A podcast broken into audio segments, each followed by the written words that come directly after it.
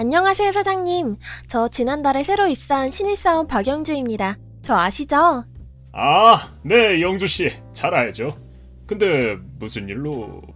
퇴근 후에 연락드려서 정말 죄송합니다, 사장님. 아니요, 괜찮아요. 나 방금 저녁 다 먹어서 괜찮아요. 할 얘기 있으면 어서 얘기해 봐요. 부담 갖지 말고요. 네, 감사합니다, 사장님. 그럼 지금 말씀드릴게요. 그게요, 다름이 아니고요. 우리 회사 말인데요. 아무래도 성인지 감수성 교육이 꼭 필요한 것 같아서요. 아, 근데 영주 씨, 우리 회사는 지금까지 작은 성희롱 사건 한 번 그동안 일어난 적 없는 성적인 부분에서는 자타가 인정하는 아주 클린한 응, 그런 회사예요. 아, 네, 뭐, 그건 압니다.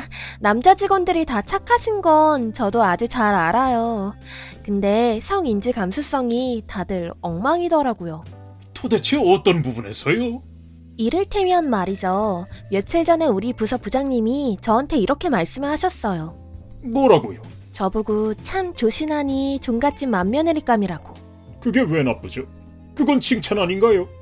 그러면서 동시에 박 대리님에게는 아주 참 듬직하니 맛사이감이라고도 하셨고요. 아니, 도대체 그게 뭐가 문제냐고요? 에휴, 역시 사장님도 성인지 감수성이 아주 많이 부족하시군요. 당최 무슨 소리인지 왜 며느리? 왜 여자한테만 조신함을 강요하는 거죠? 남자는 듬직한 게 최고이고 여자는 조신한 게 최고라는 그런 틀에 박힌 구시대적 사고 방식이 바로 문제라는 겁니다. 아시겠습니까? 아, 그게 또 그렇게 되는 건가요? 아, 정말 어렵네요, 어려워. 제발 어렵다고 지금처럼 회피하시려고만 하지 마시고 배우세요 배워 그리고 시대를 좀 읽으시라고요 아 그리고 사장님 지난주인가 출근길에 저한테 뭐라고 하셨죠? 제가 뭐라고 했는데요? 제가 그날 핑크색 옷 입고 출근했는데 출근길에 저보고 핑크색 옷이 잘 어울린다고 하셨어요 아, 네. 어렴풋이 기억이 나네요. 아니, 근데 그것도 문제라고요? 핑크색 옷이 잘 어울린다는 것도 성인지 감수성이 어긋난 겁니까? 아니요, 사장님. 핑크색 옷이 잘 어울린다고 말씀하신 그 자체에는 전혀 문제가 없었습니다. 그럼요. 근데 그 뒤에 사장님이 이렇게 말씀하셨어요. 역시 여자는 핑크색이라고. 그게 왜요 또? 여자는 핑크색, 남자는 파랑색. 이런 성 고정관념 역시 성인지 감수성이 부족한 겁니다. 에휴, 성인지 감수성은 남녀 평등에 대한 이해와 지식을 갖추고 생활 속의 성차별적 요소를 감지해내는 민감성을 말하는 겁니다. 이제 현대 사회에서 성인지 감수성은 필수 중의 필수라고요. 아시겠습니까? 진짜 어렵네요, 어려워. 사람은 평생 배우는 겁니다, 사장님. 제 친구 중에 성교육 강사가 있는데요.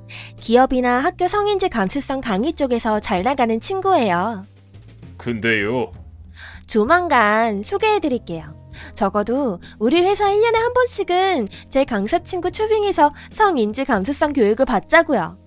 매년이요? 네. 고민 좀 해볼게요. 네, 사장님. 긍정적으로 고민해 보세요. 접니다, 영주 씨.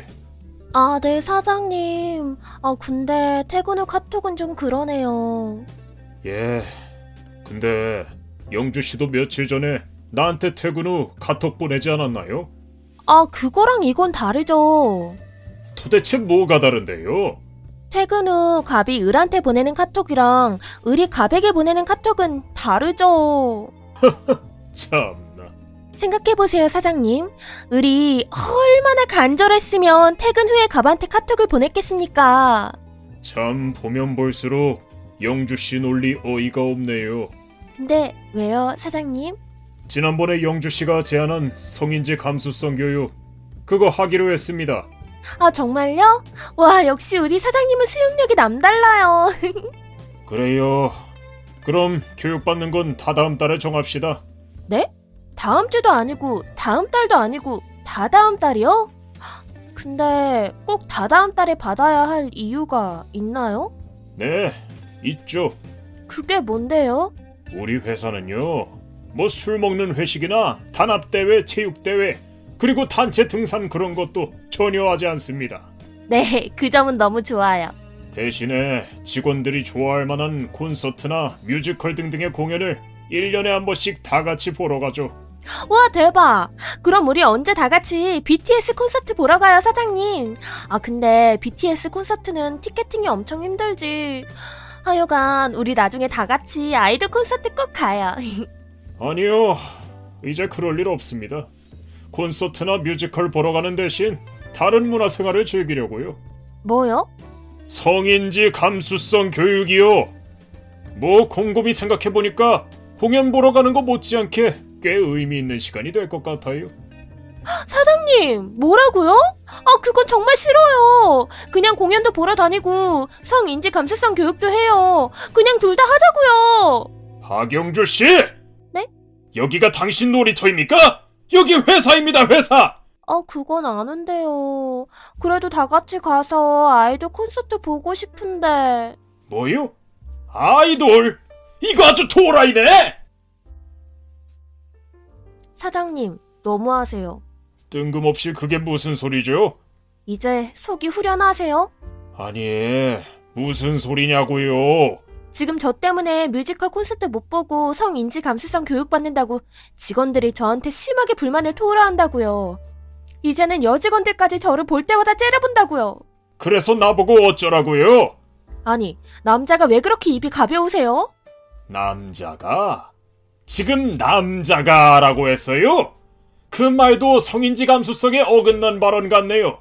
그럼 여자는 입이 가벼워도 된다는 말인가요? 하여간 왜 일러 바치신 겁니까? 일로 바친 적 없고요. 성인지 감수성 교육을 진행하려고 우리 총무부 직원에게 박영주 씨의 건의 사항을 그 직원에게 얘기한 겁니다. 그게 그 소리죠. 시끄럽고 나 지금 밥 먹어야 하니까 그만합시다 제발. 지금 밥이 넘어가세요? 이게 진짜 미쳤나? 야, 너 보자보자 하니까 진짜 겁이 없구나. 야, 내가 누구야? 네? 내가 누구냐고?